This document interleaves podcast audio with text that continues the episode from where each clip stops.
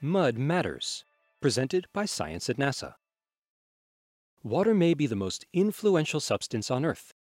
It covers more than 70% of our planet's surface, plays a key role in weather and climate, and nurtures life itself.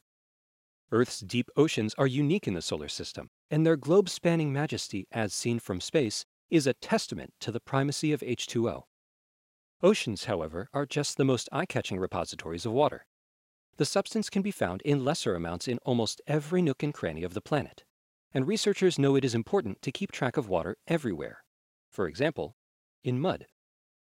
Believe it or not, NASA has just launched a satellite that can track water in the muddy slosh under your feet, as well as other forms of water in the ground.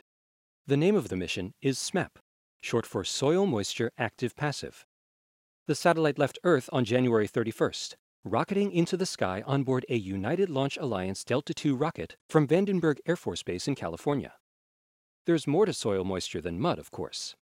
With data from SMAP, scientists and decision makers around the world will be better equipped to understand how Earth works as a system, says Christine Bonniksen, SMAP program executive at NASA headquarters.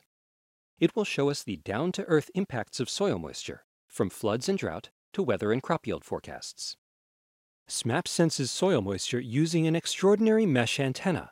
A large 6 meter mesh reflector antenna will deploy like a pop up tent and spin lasso style at approximately 14 revolutions per minute. Through this antenna, both the radar actively pinging the ground below with microwaves and the passive radiometer listening to the Earth's emissions can gauge the moisture in soils along the satellite's ground track. Circling Earth in a 426 mile altitude near polar orbit, SMAP will be able to produce high resolution moisture maps every three days. Water in the soil can exist in many forms. As it orbits, SMAP will be able to detect whether the ground within its 3 kilometer wide footprint is frozen or thawed. This capability, which is unique to SMAP, will assist scientists in determining the growing season length and how much carbon plants are removing from the atmosphere each year thus improving our current understanding of global warming.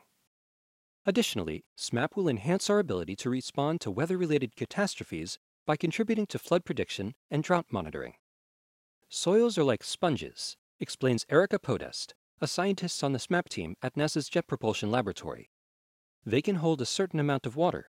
If we know the amount of water in the soils, and we know that there's a big rainstorm coming, for example, and that the soils are near saturation, then we can predict that that area might be at risk for flooding.